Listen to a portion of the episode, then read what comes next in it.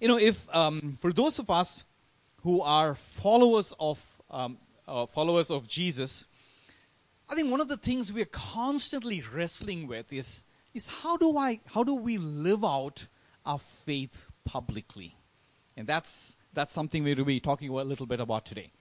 But if you're who we would call an explorer, someone who is uh, just curious about Jesus. So if you're here just because a friend invited you, you have no idea what this church or Jesus thing is, is, is all about.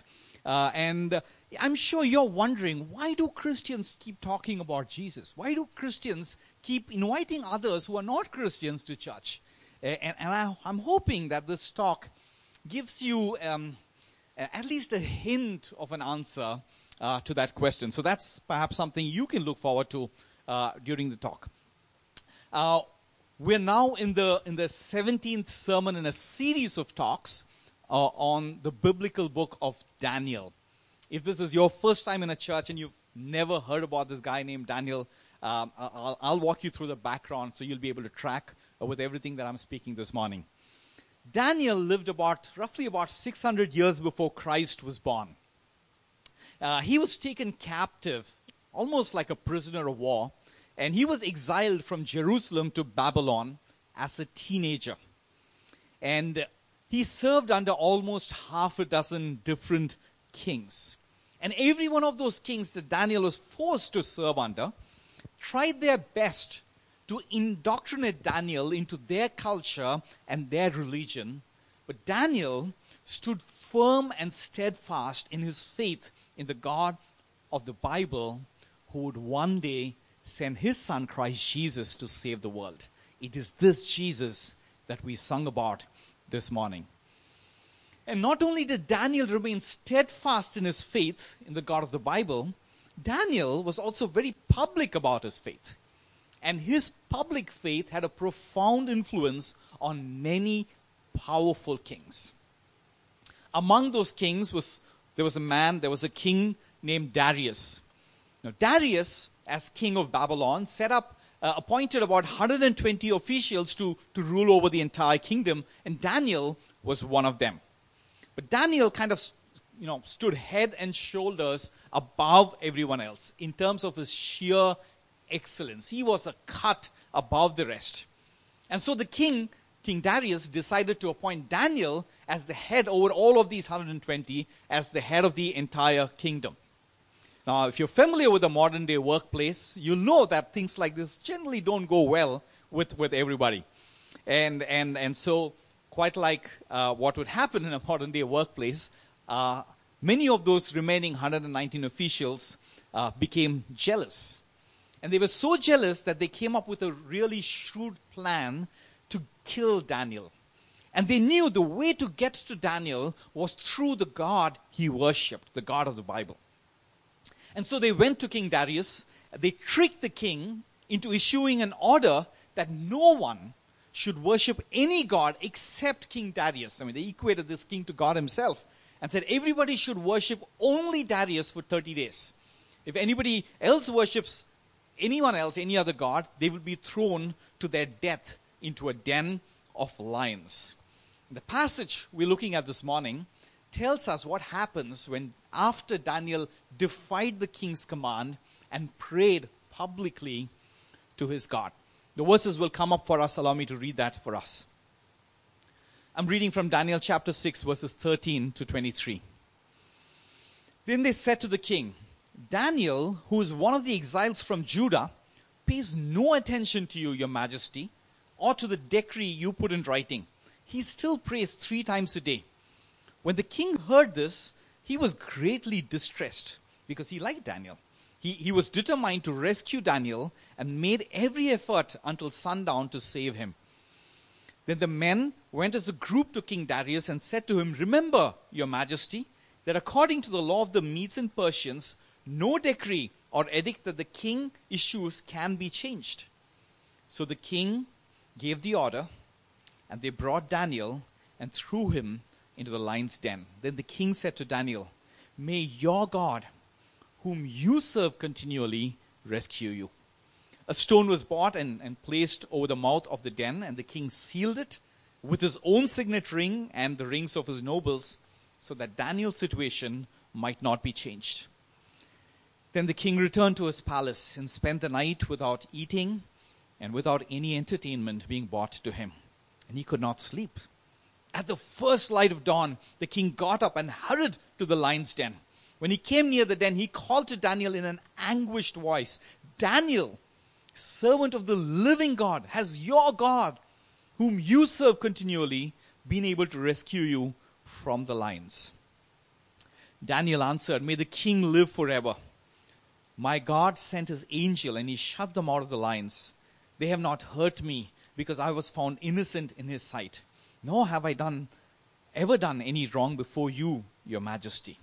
The king was overjoyed and gave orders to lift Daniel out of the den. And when Daniel was lifted from the den, no wound was found on him because he had trusted in his God. This is God's word. Allow me to pray for us. Uh, Father, we know that this is an ancient story, but we know it's a story that's relevant to us. We face lions every day, and we face lions within the lines of doubt, the lines of fear, the lines of insecurities, the lines of anxieties, of worry, of what our future holds. And we face lions on the outside, Lord. And we pray this morning, would you help us see Christ Jesus? To not just see him as beautiful, but to also experience him as beautiful. May his beauty, may the beauty of Christ Jesus take away all our fears, calm our hearts, give us faith, give us hope. In Jesus' name we pray. Amen. I'd like to draw three things for us this morning from the passage. The first thing we want we look at is is that we will make both friends and enemies as we live out our identity in Christ. That's for those of us who are followers of Jesus. The second thing we're going to look at from this passage is what does living our identity, living out our identity in Christ among our friends and enemies, what does that really look like in, in the present day and age? And last, we look at finding the faith to face our den of lions, our insecurities, our struggles. And, and so we the sermon is titled Living Our Identity. Let's look at the first thing we want to draw for us from the passage. We will make both friends and enemies as we live out our identity in, in Christ. It's quite obvious from this passage that Daniel made both friends and enemies because he lived out his identity in the God of the Bible. Clearly, a, a big and powerful group of officials, high officials in the kingdom, his peers, his colleagues, clearly they hated him. And they, they hatched a really ingenious plot to get him thrown to the lion's den. Was this a case of mere professional jealousy, or did they hate Daniel because he lived his identity in the God of the Bible? The passage suggests that it was, it was the latter. Look at verse 13.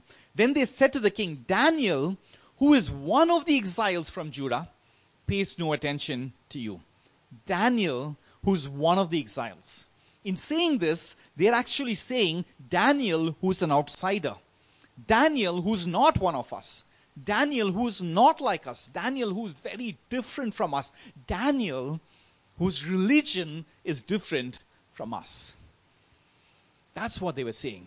The other officials were jealous of Daniel, not merely because he was excellent and better than them, but because he was an outsider and was better than them. The root cause of their hatred towards Daniel was not his excellence, but his identity in the God of the Bible. Daniel made enemies because he lived his identity in Christ. But he also made friends by living out the very same identity in Christ. So, who was Daniel's best friend in this passage? The king himself. Darius was Daniel's best friend. The officials tricked Darius to sign this command, and which even he could not revoke according to the law of the land. His hands were tied. Legally, he could not undo the command, even though he was king. But the love, the compassion, the friendship, the pain Darius felt for Daniel is pretty obvious uh, in the passage. If you look at verses 14, 20, and 23, which will come up for us. Um, and, and these kind of describe the emotions that King Darius felt towards Daniel. Darius was distressed and anguished when Daniel was sentenced to death in a den of lions. And Darius was overjoyed when God rescued Daniel from, from the lions. So Daniel made both friends and enemies. As followers of Jesus, we need to understand this. We need to remember this. As we live our lives, as we pursue our careers, as we express the art forms that we are so passionate about, we need to realize that if we are public with our faith as we do these things, we will make both friends and enemies if we live out our identity in Christ. Some people, they're going to admire us for our faith in Jesus. Some people, they are going to hate us for our faith in Jesus. The reality is, we all tend to forget this. Jesus warned us about this. He forewarned us about this. Uh, in, in a conversation with one of his disciples, this is what Jesus says A servant is not greater than his master. If they persecuted me, Jesus said, they will persecute you. We forget this. And, and we tend to be surprised and angry. And when, when we do something, uh, you know, because of our faith and it kind of doesn't work out, doesn't give us the results we expect, or, or our, our, friends with whom we, we take the step of faith of sharing a little bit about Jesus uh, aren't quite happy that, that, that we are doing that. And we forget that, that we will offend people. We forget that we will offend them in two, uh, we forget we'll offend them or people may dislike us or we will make enemies when we live out our faith in Jesus. We forget this in two ways. The first way we forget is that sometimes we are naive we expect everybody to love us and be best friends with us, even when we are public about our faith, about our identity in Christ. And the second way is, is the opposite. We are afraid. We're so afraid that we completely stop being public about our faith, about living our identity in this Christ. And the really sad consequence when we are afraid in living our faith out is that we make neither friends nor enemies by living out our faith, our identity in Christ. You know, it's not just us. Jesus, Jesus himself made both friends and enemies. Who were his friends? Who were the friends of Jesus?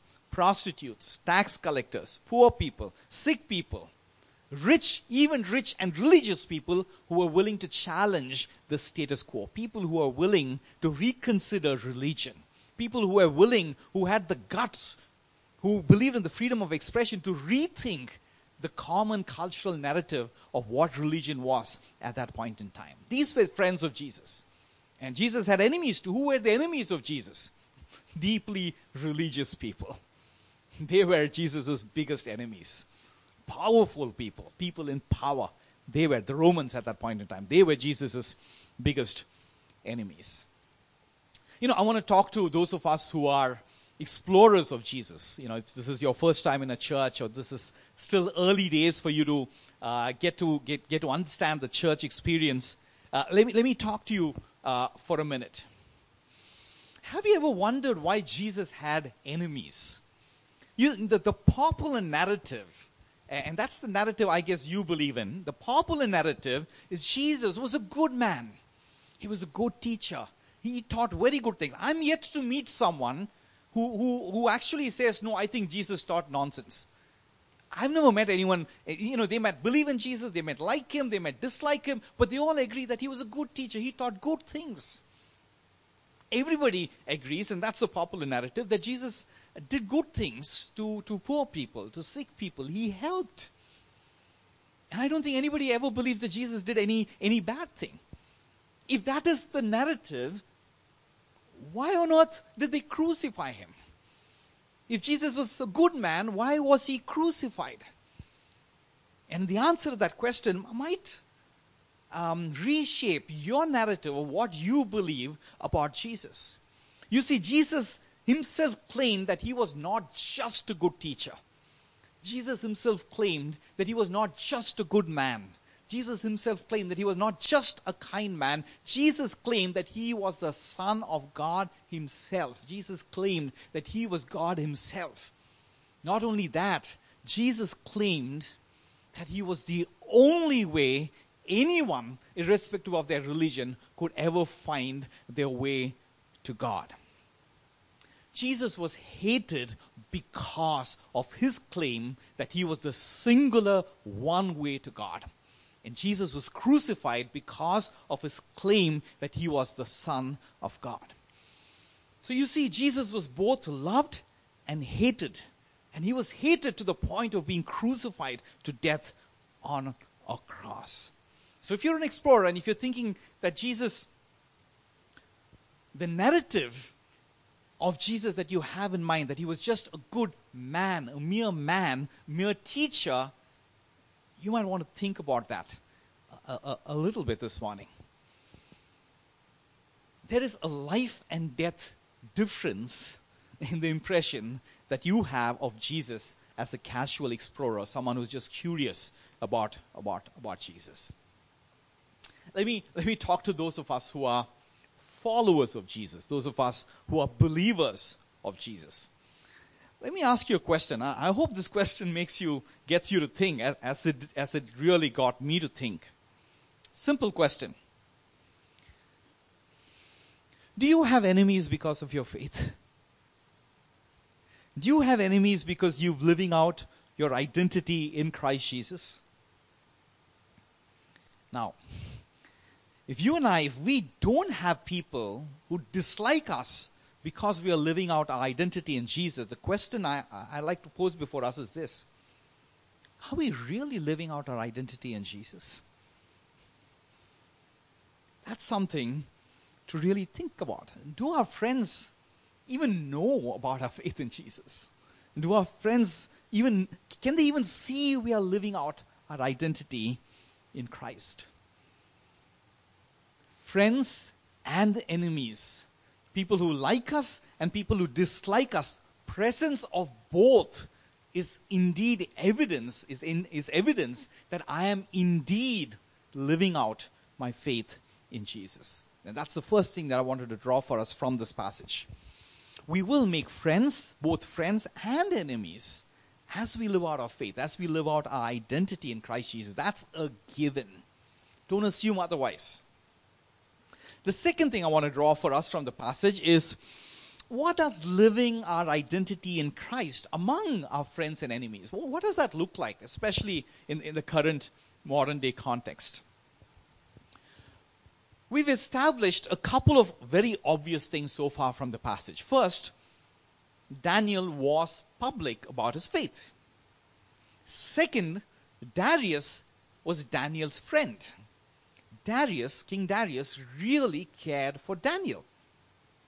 And what I'd like to explore here is the interplay between Daniel's faith in God and his friendship with Darius. The interplay between Daniel's faith in God and his friendship with Darius. How did faith impact friendship? That's what we're looking at. To be more specific, through their friendship, how did Daniel's faith influence Darius? This is very relevant to all of us today. I hope all of us have lots and lots and lots of friends outside the church. If all our friends are only in the church, that's, that's, that's a big loss. And I don't think that's true for any of us here.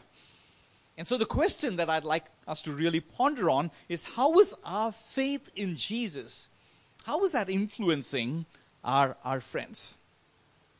I don't know if you noticed it when we read the passage, but through the friendship, Darius's engagement with the God of Daniel went through a huge transformation.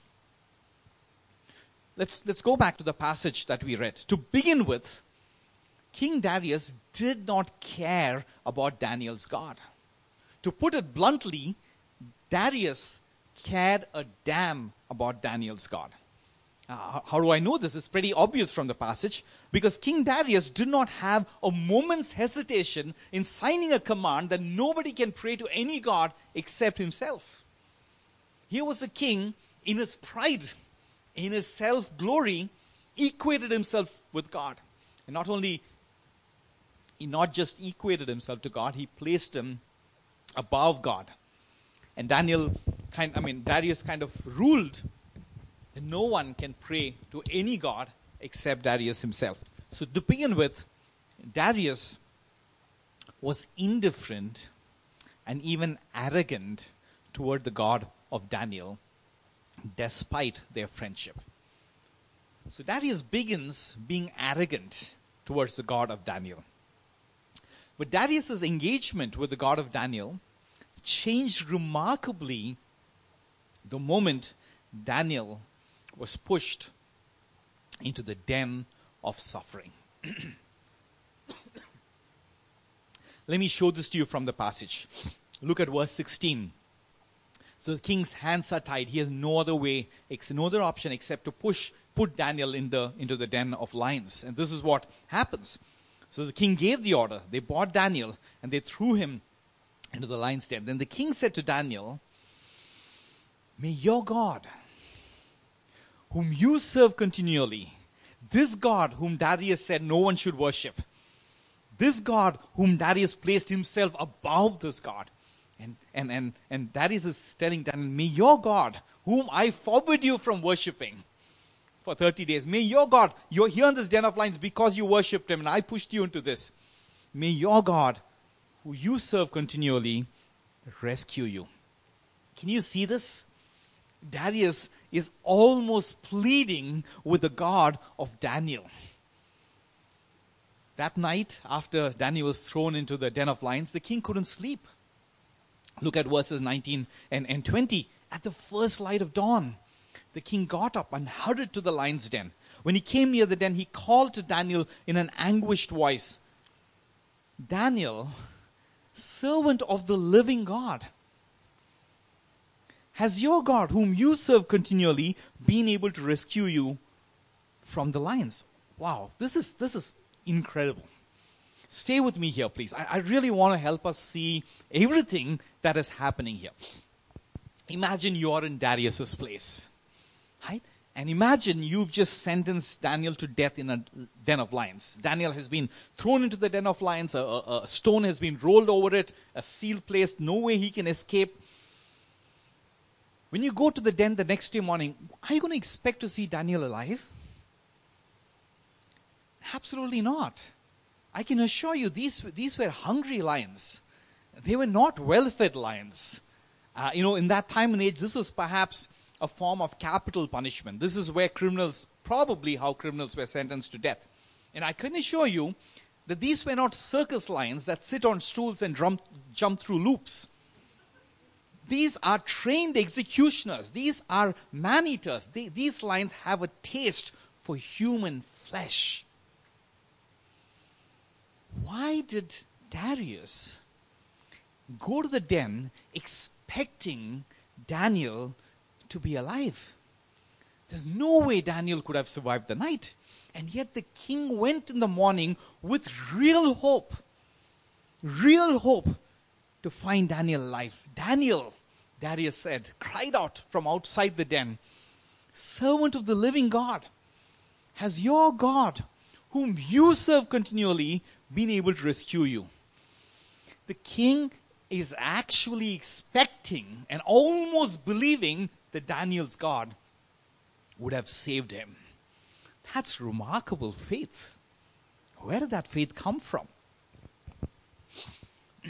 You know, to me, that Daniel was rescued and Daniel survived a night in a den of lions is not the greatest miracle in this passage. Not at all. That King Darius expected and almost believed Daniel's God would save him from the lion, den of lions, that to me is the biggest miracle. Daniel's survival is not the biggest miracle to me. Darius's faith in the God he persecuted, that is the biggest miracle to me. can you see this remarkable transformation that happened in King Darius's engagement with the God of the Bible? Before this incident, King Darius was arrogant towards the God of the Bible. After this incident, Darius was almost expressing his faith in the God of the Bible. Just one more thing, and I think this is also relevant in our day and age. Darius's faith was born before the miraculous saving of Daniel, not after. See, if Daniel, if Darius had seen Daniel alive, right, and not affected by the den of lions, then if he had come to believe in, in the God of Daniel, well, that's one thing. But that's not what's happening here. Darius believed in the God of the Bible before any miracle happened. This is, this is remarkable faith. Darius goes to the den early in the morning with childlike faith, expecting Daniel to be alive. Hang in there with me. There's, there's more to come. What changed Darius's proud arrogance to God, toward God, to childlike faith? What brought about this change? What was it that made Darius, who forbade anyone from worshipping God, who made himself above God, what was it that made his made Darius change his attitude toward the God of the Bible? I'll tell you what changed Darius. This is what changed Darius. Daniel's suffering and his faithfulness to God, even in his suffering, that's what changed Darius. You see, when the great King Darius saw his dear friend Daniel suffer unjustly, unfairly, for no fault of his, because of his faith in God, and when Darius saw Daniel's composure and faithfulness to God, even through suffering, faith was birthed in Darius's heart. Darius's trust, Daniel's trust in God, even in suffering, birthed faith in Darius's heart. You know, when Daniel was led to the lions, he did not scream. He did not curse. He was led silently to an unfair death. Daniel put his trust in God even in the den of unfair suffering. Daniel's suffering and his trust in his God through the suffering, that's what birthed faith in Darius's heart. There's a big lesson here for us about publicly living out our identity in Christ. And here's the lesson for us.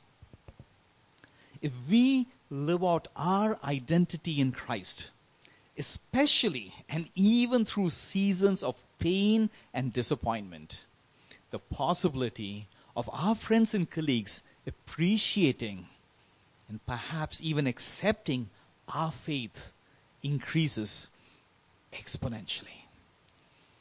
Just like Darius saw Daniel's faith in suffering and his heart was touched. When we walk through seasons of pain and disappointment and suffering and hardship in our careers, in the cities we live in, in the workplaces, in, the, in our neighborhoods, when God, when our friends see us walk through suffering with faith and hope and trust in Jesus, when they see that, the chances of them appreciating and perhaps even accepting our faith increases exponentially. Friends, do not underestimate the power of your suffering in birthing faith in the hearts of your friends. If you're going through a really rough patch in your career, or as a, as a professional, or as an artist, let's not whine. Let's not grumble. Let's not get bitter. Let's not give up. Could it be? Could it be Could it be that God has called you to suffering in order to inspire others around you to faith in Jesus through your journey through suffering? Could it be? Is this what God doing? Is this why God has allowed hardship in your life? And that brings us to the third and the last thing that I'd, I'd like to draw for us from this passage. And we'll close with this in about five, ten minutes or so. The third thing we're looking at is how do we find the faith to face the den of lions? We have our den of lions, our insecurities, our fears, our anxieties, our worries. And of course, there are lions outside, people who are trying to harm us, a, a workplace that's, that's perhaps not very friendly to us, a, a boss who's perhaps not fair. And we, we have the lions. We're dealing with our lions too. How do you find the face, uh, find the faith to face the den of lions? Look at verse 23 in the passage. And when Daniel was lifted from the den, right, the end of the passage that we read, when Daniel was lifted from the den, no wound was found on him because he had trusted in his God. If you're a follower, I'm going to follower of Jesus, and you know this passage well. I'm going to walk a different path. I'm not going to walk the path you're probably expecting me to walk at this moment. No wound was found on him because he had trusted in his God. Really? No wound at all? Not even a scratch? I'm sure there are some of us here, even Christians, who are thinking, is this really true? Did, did Daniel indeed survive the den of lions? Did, did God actually shut them out of lions? Is, is that even possible? Or is this just some kind of a, a fairy tale? I mean, should I, should I, you know, put my faith in a, in a fairy tale? This sure sounds like a fairy tale. How, how do I believe? I mean, it just doesn't add up. Is this really true? I, I'm, I, I'm, I want to be very pragmatic. I know those doubts are there in our minds, not just with this passage, but perhaps several other passages in the Bible as well. And about this passage, I want to say, hey, I appreciate your doubts. I don't agree with them, but I appreciate your doubts. This is indeed hard to believe. This does sound like a fairy tale. I'll, I'll give you that. And so, what I'm going to do now is I'm going to build your case first. Only after I build your case for unbelief will I build my case for faith. Is that a fair deal?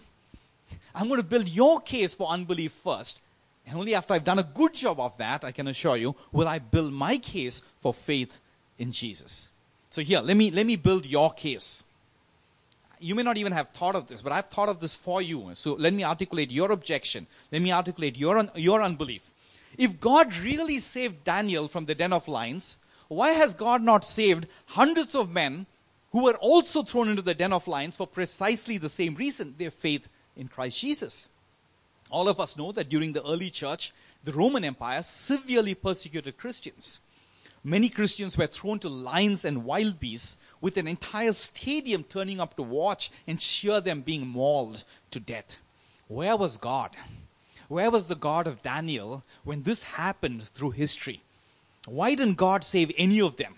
Where was God when so many people were butchered for their faith in Jesus? See, I built your case for unbelief first. You can extend that, that line of thinking. You can extend that argument and say, where is God when there's so much suffering in this world? Why is God so quiet when there's so much evil in this world? You know, at New City, we spend a lot of time, you know, trying to serve trafficked women in every way we can. Where is God? Why is God allowing so many women to be abused and exploited? That's your objection. I built your case first. Now allow me to build my case for faith in Christ Jesus. We've been talking about Daniel so far. His suffering, him being persecuted unfairly, unjustly, him being thrown into the den of lions. But now I want to talk about another man like Daniel. This man was far, far better than Daniel. He was infinitely better than Daniel.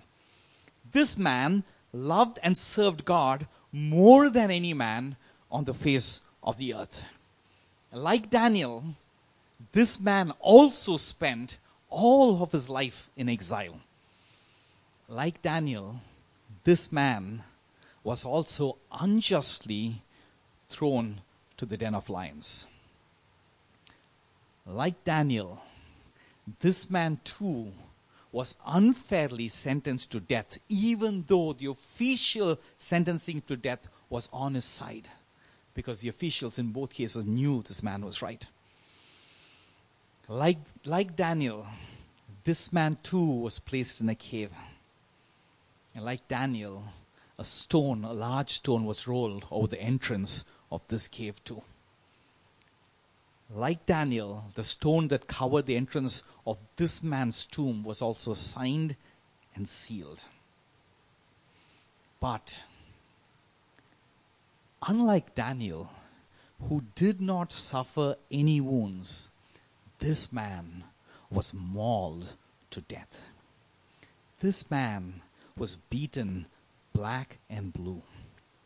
This man was whipped with a whip of thorns. Pieces of his flesh ripped away from his body. With every lash of the whip, pieces of flesh ripped from his back, ripped from his thighs, ripped from his face, ripped from his arms. Not a scratch on Daniel's body, but every inch of flesh on this man's body was ripped away from his very bones. Daniel came out of the den without a scratch. This man, Christ Jesus, came out with eternal scars on his hands where they had nailed him to his death on the cross. You see, Jesus Christ, the Son of God, who died for your sins and mine, he changed the very narrative of suffering. So if you voice your objection, if you ask me, why did God not save countless others who were killed for their faith in Jesus? I will ask you, why did God not save his only son from death on the cross? Jesus, he changed the very narrative of suffering. The old narrative of suffering was that bad people will suffer, that God will come to punish bad people. Jesus changes that narrative of suffering. Jesus' new narrative is that good people suffer to save bad people. His new narrative of suffering is that God Himself, a pure and perfect God, a sinless Son of God, will suffer to be a blessing to bad people, to people who mess up, to people who betray friends, to people like you and I, people like us who in many ways have done things which even we can't forgive ourselves, leave alone God forgiving us. So if you ask me, why is God allowing men and women to suffer in this world? I will ask you, why did God allow his son to suffer death on the cross? Because it is in the answer to this question, it is in the answer to my question, that you can find the answer to your question. God loved the world so much that his chosen way of saving the world is by sending his son to die in our place, not just for your sins and mine, but for the sins of everyone who would come to believe in Jesus. Jesus died as a sacrifice to atone for, to pay the punishment for the sins of men and women. He was mauled to death for your sins and mine and he rose again from the dead as proof that he has indeed purchased forgiveness and freedom for everyone who accepts the sacrifice. This is Jesus, a good God, dying to save bad people. And so I rest my case for faith at the foot of the cross on which Christ Jesus was crucified. You can ask any other God, why is there suffering in the world? But to a God who sent his Son to suffer for men, to a God who suffered for the sake of men, we cannot ask this God, why is there suffering in the world? Let me close with a couple of thoughts. To those of us who are still exploring Jesus, allow me to close with a question. Very simple question. Will you believe in this Jesus today? Would you like to shift gears and move from me being a mere explorer of Jesus into embracing this Jesus wholeheartedly to becoming a believer in this Jesus? Will you accept his sacrifice, his death for your sins and mine? To those of us who are followers of Jesus, let me say this. Living, living and proclaiming our identity in Christ, even through suffering, will draw others to Christ. And so, will you add faith through your suffering? Will you add faith through your suffering to your evangelism toolkit? Let's pray. Lord, we are here for just one reason to see Christ Jesus lifted high. To see Jesus lifted high. Lord, we pray for those of us who are explorers, who are, who are new, who are just curious about Jesus. I pray, Lord, would you reveal yourself to them in a way that they can understand and comprehend you? For those of us who are followers of Jesus, Lord, we pray, give us faith, Lord. Forgive us. Forgive us that, that we've made everything about ourselves. When our work is not going well, we turn to you and ask, Why have you allowed this, God? Even though we've been far from perfect. And so we pray, help us see all the hardships we face, all the struggles in our careers, Lord. Help us to see all of this through the perspective of Christ. And in and through our hardships, may we display the beauty of Christ to those around us. We worship you. In Jesus' name we pray. Amen.